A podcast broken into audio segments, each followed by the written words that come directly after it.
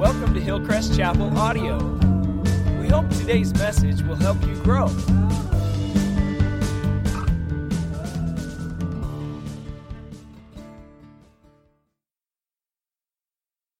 Good morning. Wide awake. That was pretty cool already, right? I felt like we could just say amen and go home. Our worship was good. Their thing was good. If I haven't met you yet, my name's Christian Limbeck. Delighted to be here this morning. I don't like to have favorite services, but 9 o'clock, you're my favorite service so far. This is, my, this is a big, noisy service. I like that.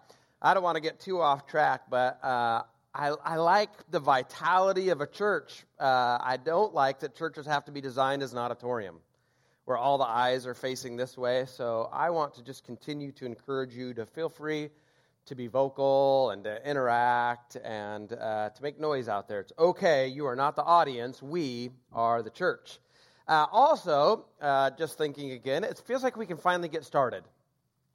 It's September. It rained, which means you can officially call it, you know, the summer is coming to an end around here. Uh, school's back in. This time of the year, I always feel like I should go out and get a backpack and pencils. I don't know about you. I don't need them. But something in me wants to go get new pencils. Uh, Labor Day's over. Like I said, school's back in. So I feel like we can actually uh, get going now and dig into the next season. Uh, it does remind me of one little piece of kind of what I call kitchen talk or business that I need to handle, and that is there's a men's retreat coming up at the end of this month. This week, I sent an email out to all the guys in the church. I just want to invite you again, if you're on the fence, uh, this is how you make the friendships that will carry the mission. Uh, you just said church can't be what happens here on Sunday. This is the gathering. Church happens through our connections and all the other ways. So let me invite you, since I hardly know any of you yet, uh, to be a part of that. I'd love to meet you there. Okay, that's it. Back to the Bible. So that's kind of what I'm doing up here. Uh, it's our third week in the book of Philippians, uh, a series that we have titled from prison with joy, hoping the contrast is apparent in the title. Uh, that from prison with joy already puts a challenge in front of us. Uh, just a reminder, as we told you, the church at Philippi, we have a little map there, uh, is the first European church. There's the map by the magic of technology. There it is. Yes. Uh, first church planted by Paul in Europe. So that would be modern day Greece. I just want to remind you what a uh, incredible change in the flow of the gospel this is and how important uh, the church is at Philippi. Uh, Paul, the least likely messenger to the Gentiles ever, just in case you want to know if God has a sense of humor, uh, read the story of the Apostle Paul, uh, a Roman born Jew, lawyer, uh, a Pharisee who had been the previous murderer and persecutor of the church. Uh, he was on his way to catch some more Christians in Damascus of Syria.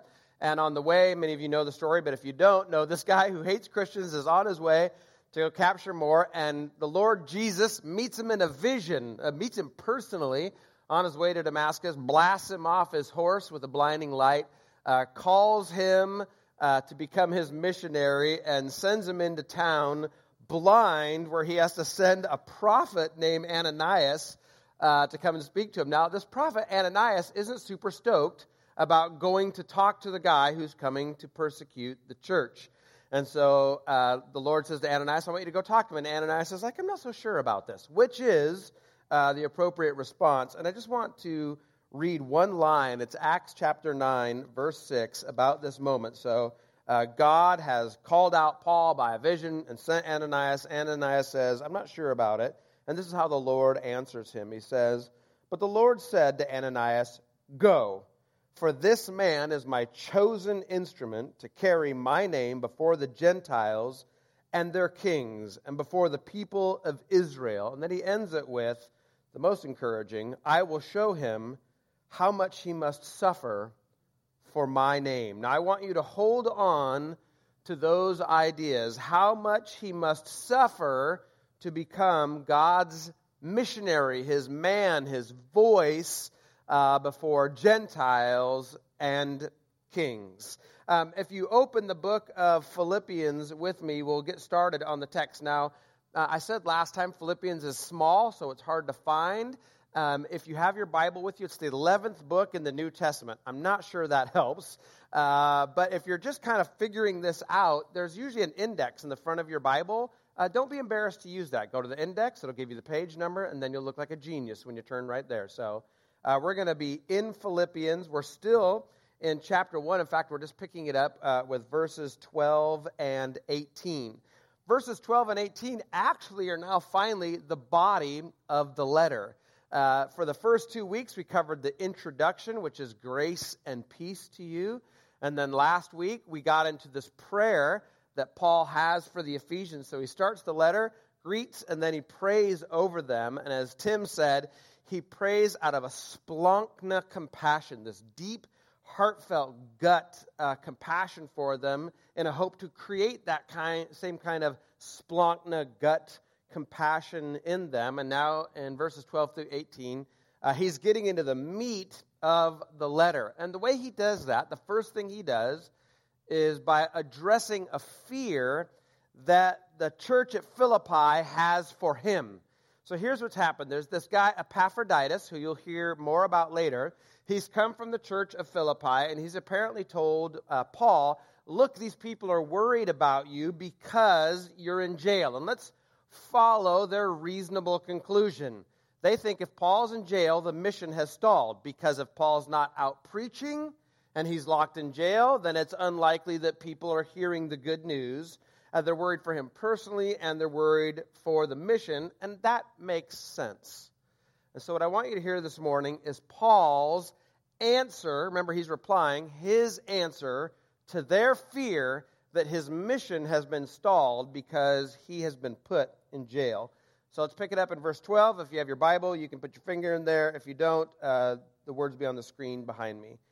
Philippians chapter 1, beginning in verse 12. He says, Now I want you to know, brothers, that what has happened to me has really served to advance the gospel. As a result, it has become clear throughout the whole palace guard and to everyone else that I am in chains for Christ.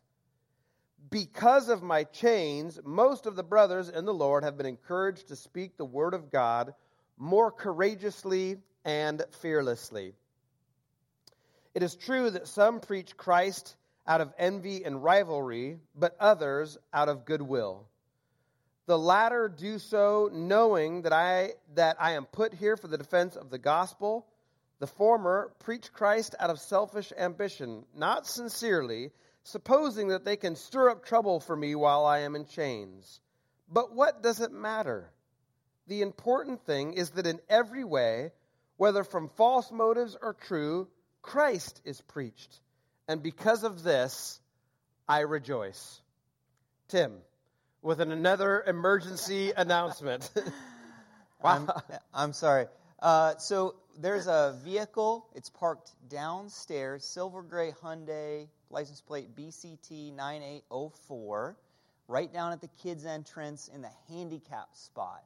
Does uh, we need it moved to get to the to fix the sewage stuff? I knew they were and, related somehow. And, and it would that be the car and sewer would be related. It would be helpful to do that sooner rather than. Um, all right, so to later. hold the shame level down, yeah. Tim will walk away. I'm going to start talking. You could be going to the bathroom. No, you couldn't. Uh, you could be getting coffee. Yeah. or you might be going to rescue. Never mind, it's happening right, right now. There it is. Thank you. Thank you, Christian. I'm sorry about that. Okay. Thank you. So, now that you're in the moment, yeah. Uh, an incredible response from Paul. And it's my hope that we would learn from what I want to say are love soaked, faithful words from this man Paul to a church that he adores. And I and again I want to underscore that what makes them so compelling, the very challenge that is in the book, is that his words about faithfulness and joy in the midst of trial are meeting his action. And again, his action, his deeds become the proving testimony of his words. And I said to you before, it is one thing to say, be faithful in the midst of trial, but it is an entirely different, much more difficult thing to be faithful in the midst of a trial. And so Paul's words through the whole book are underscoring this establishing proof. And I want you to hear that he is not just honest and faithful and rejoicing. I hope that you heard he is actually celebrating his chains. He isn't just saying, I'm bearing up under them well, but he is boasting and celebrating in something that anybody else would hold a shame. Remember, you're thinking of him as a biblical char- character. He's saying, I'm in jail. I'm in trouble with the law, and I am celebrating that God has done this to me, with me, and through me. Let's go back to verse 12. Let me unpack this for a second. It says, Now I want you to know, brothers, that what has happened to me has really served to advance the gospel. I want to pause real quick and say this word that he uses for brothers, adelphos, uh, really just means the fellowship of believers, so could easily be translated, and is elsewhere, as brothers and sisters. And I just really mention that so that this is applicable to all who are in the house. Uh, but I want to push on that he says, I want you to know, brothers and sisters, that that which has happened to me is really serving to advance the gospel. This word that he uses for I want you to know, a better, fuller translation. Again, they can't always include the full translation, but a better concept of what that word would mean was something I want you to understand so that you might learn by my example. I desire from love that you would understand that this thing has happened from my example. And then this is where it really starts to get good. He says, That which I want you to understand, that which has happened to me. Uh, the words which have happened aren't even included in the text. There's just a preposition there. It's the preposition kata, and it means on or on top of. In the sense of a case like this, it would mean those things that are dominating me, those things that are pressing down. I want you to pause for a moment and see if you can relate to the Apostle Paul. Have you ever had something on you? on top, dominating, pressing down, making it hard to breathe. I think it's a wonderful descriptive word of what it's like to be under something. When circumstances are difficult, I think a great descriptor is they press down on you. Right? They make it it's hard to breathe, hard to think, hard to focus, hard to have the right priorities. You're pressed down. And so he says, these things that are dominating me, dominating my thoughts, my emotions, my preoccupations, these trials on top of it, watch him flip that into joy and faithfulness when he says something essentially like, those things that ought to be dominating me. Those things that, from your viewpoint, are apparently dominating me have actually helped to advance the cause of Christ. Again, he's responding to their legitimate fear. If you're in jail, you must be in trouble and the gospel must be in trouble. And he's saying, quite to the contrary, my friends because God is good and I have not given up and I am faithful, these chains are a gift. I will celebrate them because they are advancing the gospel of Jesus Christ. This word that he uses for advance is another military term. Uh, it's a specific military term that refers to the group of woodcutters, an army of woodcutters, that you send out in front of the regular Roman army. So the Roman army becoming, they'd send this just huge collection of woodcutters, and they'd go through the forest and clear a path for the army to come behind them. Otherwise, it was too difficult of territory for them to pass. So this advanced team, the word literally means to cut before, the cut before team would go out, clear a path so that the army could come. Are you with me? So let me paraphrase that, that he's saying, not only are these chains not impeding my mission, they have opened a new way through difficult territory. The chains are the advanced cutting team that has gone before me to open a new way, to cut a path before that I might declare the good news. He hasn't just said, I'm bearing up under the suffering well. He said, God has allowed this in my life, and I will celebrate it so that it is apparent to me He has brought me here to turn it into an advanced way a way for me to declare the gospel. So he's flipped the whole thing on its ear. Now, the question must be raised as something like, to, to what end again? How have paths been opened by chains? Um, how, what has he done? How has he reached people? What have the chains done as an advance door opener for him? And he just spells those out again in three areas, three places he feels like he has reached or made an impact from the gospel that he could not have possibly done without being in jail and in chains. Uh, the first one begins in verse 13. He says, Listen, the first thing is, as a result, literally, as a result of me being in chains, it has become clear throughout the whole palace guard and to everyone else in the palace. Now, let me spell this out. This could just mean, uh, what it really says here is Praetorian guard, not just palace guard. And it could mean the official guard of the palace he's in or it could literally mean the Praetorian Guard. And if it's the Praetorian Guard, then what we're talking about is Rome's most elite. Think like special forces. These are hand picked soldiers that are close to the emperor. They get double the pay of any other soldier because they have great trust, they are deadly and powerful, and they have high social standing. So I, I want you to think too how in the world would Paul ever reach people like the Praetorian Guard? Like, he's going to have a small group gathering, a Praetorian Guard barbecue, or? Like, how are people going to come to that? He's going to march into their barracks? There's no way that he would reach this segment of society. He says, How can it be that I've reached these influential, powerful people close to the emperor in the palace. I couldn't have got there except for you see my chains opened away before me.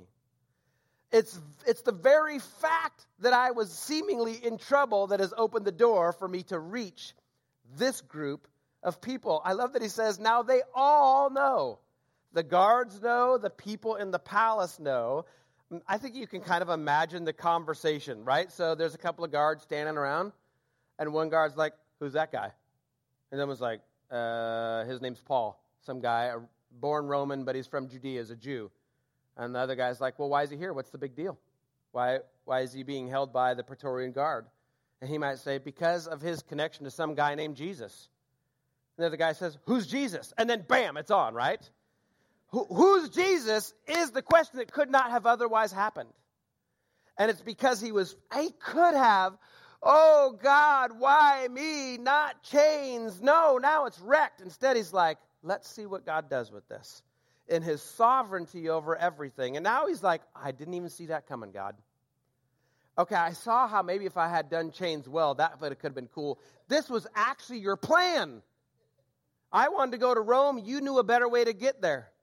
For me to have influence in areas that I would never have influence, I had to, had to go to prison. Well, to whom else do these chains cut a path? Let's pick it up in verse 14. It says, Because of my chains again, because I'm in jail, most of the brothers in the Lord have been encouraged to speak the word of God more courageously and fearlessly. Now, I love the word most in this context. Most of the Christians who are not in jail have seen his testimony and have begun to declare who Jesus Christ is. I like it because it assumes most of them had been dead silent before, right? Most had said nothing. They saw his chains and his influence. Now, most of them had begun to speak. Now, I want you to understand that it is difficult to be a Christian in Rome at this time. Um, in our area, about 11% of people say their faith is important to them. So Christians are a minority for sure. Uh, they're losing popularity all the time. We can live with that, but we have no idea what it's like to live in this kind of a culture where Christians are despised. I think it's best summed up in a little piece of graffiti. This is actually a piece of graffiti from sec- second century Rome. I don't know how well you can say it, but it's called Alexamenos Worships God. And it's a crude drawing, it's graffiti, but in it, a Roman boy is shown worshiping a crucified Savior with the head of a donkey. And the meaning of it is both clear and ugly. That both the boy and this so called crucified God Jesus are both less than. Less than Roman, less than human, less than worthy.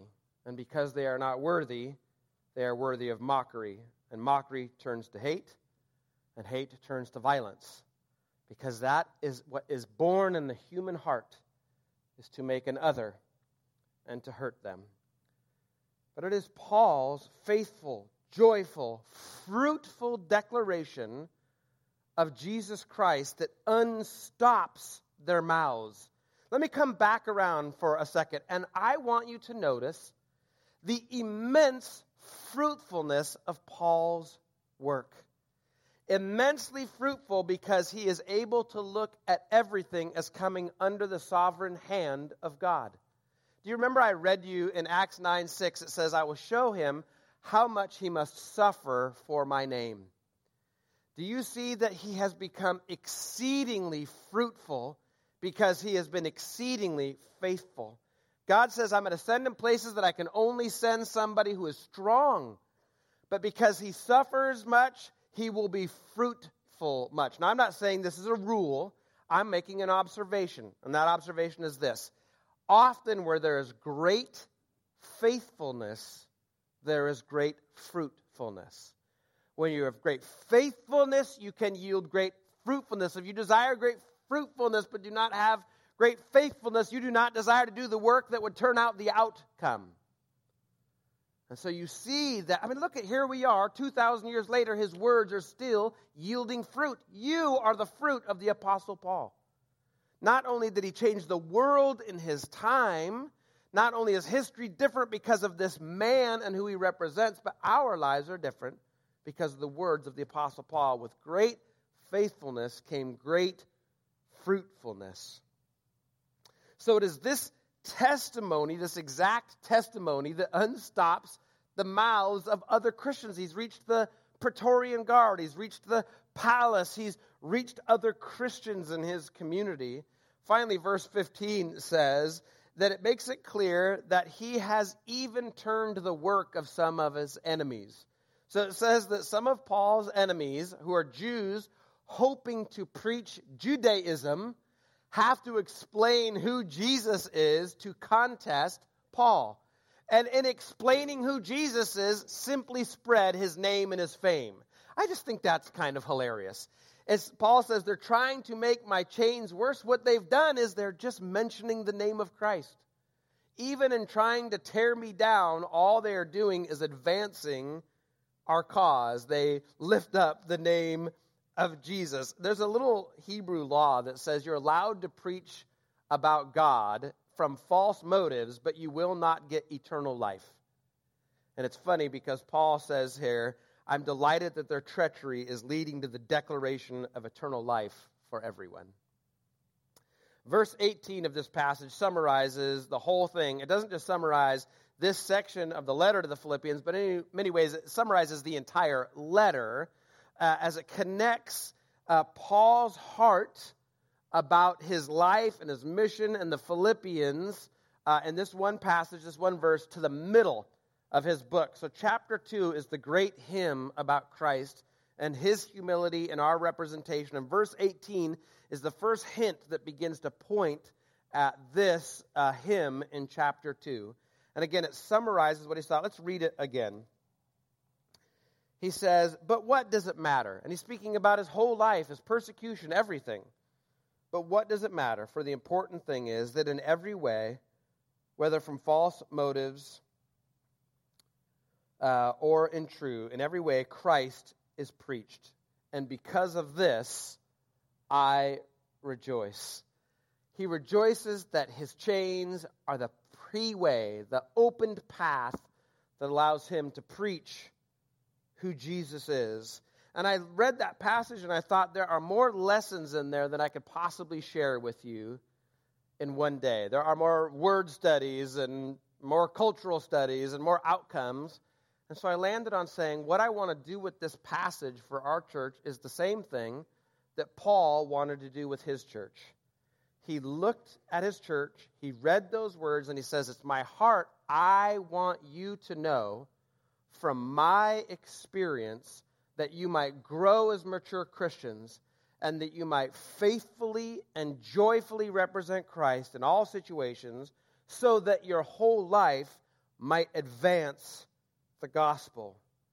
And so I ask the question how can we bear up under that which is over us?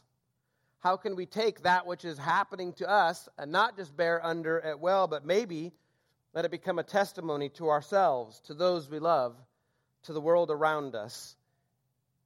Can our suffering, that which is happening to us, even advance the gospel? I said to you a couple of weeks ago, I desire that we become a hub of hope, and I think we cannot become a hub of hope unless we ourselves have hope. Now, I'm going to get to the end here, but if you have not been using a notebook so far, last week we handed out these uh, little black notebooks. If you didn't get one, you can grab one on the way out. Our heart here is that you'd begin not just to interact with your Bible, but begin to take away notes that you can think about and uh, unpack during the week for how it impacts your life. So if you don't have one, what? Grab one. If you got one last week and you didn't bring it back, I feel you. That's my whole life. Uh, so next week, try again and uh, bring that thing back. What I'd love for you to do is open it up and under Philippians 1:12 through 18, and after all the brilliant notes that you've already taken on this message, uh, you might write something like takeaways or what I'm going to do with this on Monday. And here's three things that I want to quickly give you. What do you do with this on Monday? What doors might be open to the gospel into difficult territory if we will simply walk with them faithfully? emergency rooms and hospitals and hostile classrooms and prisons and jails and homeless camps and far flung countries, what pre cut may be made for us that we might advance the gospel.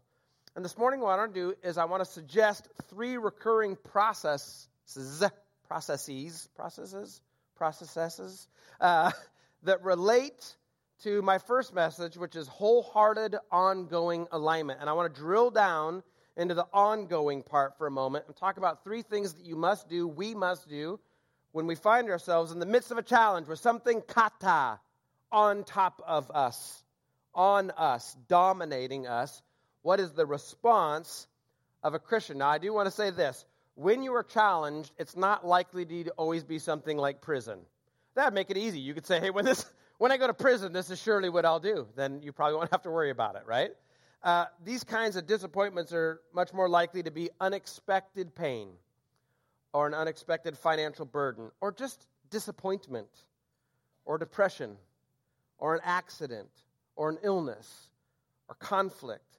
Those things that are on you, whatever it is, whatever happens, how do we as Christians respond? Number one, and this is about that ongoing part of the process. First thing I want to encourage you to write down is rehearse what is true. The next time something happens, you go home, you're driving home from now, and you're driving behind a truck, and a rock falls off the truck and breaks your windshield. I, am just trying to think of something low key, okay? Uh, a rock hits your windshield, you get distracted, you pull off the side, and you dis, you know you hit a curb and break your wheel. Uh, what do you do the moment those disappointing things happen to you? The soon as you can, you slow down and you rehearse what is true and you remind yourself that the sovereign God knew all these things were coming, the world has not unraveled for you, that He is true, He is with you, He's for you, He sees you, He sees this circumstance, He cares about you, and the greater truths are still true over your life. You don't have to unravel. You don't have to become furious. You don't have to wonder if God even exists anymore. You simply have to say, I know what is true, and let the emotions follow when they can. Let me say this we are anchored in truth. We are not anchored in good ideas. We are not anchored in religion. We are not anchored in good intentions. We are not anchored in some cultivated inner peace. We are anchored in truth. You hear me? because truth stands regardless of how you feel about it. And so you rehearse what is true in your life, and then you practice faithfulness. Rehearse what is true, and then practice faithfulness. And listen, to practice faithfulness, you must decide in that moment, instead of pouting or terror, I will choose to be faithful.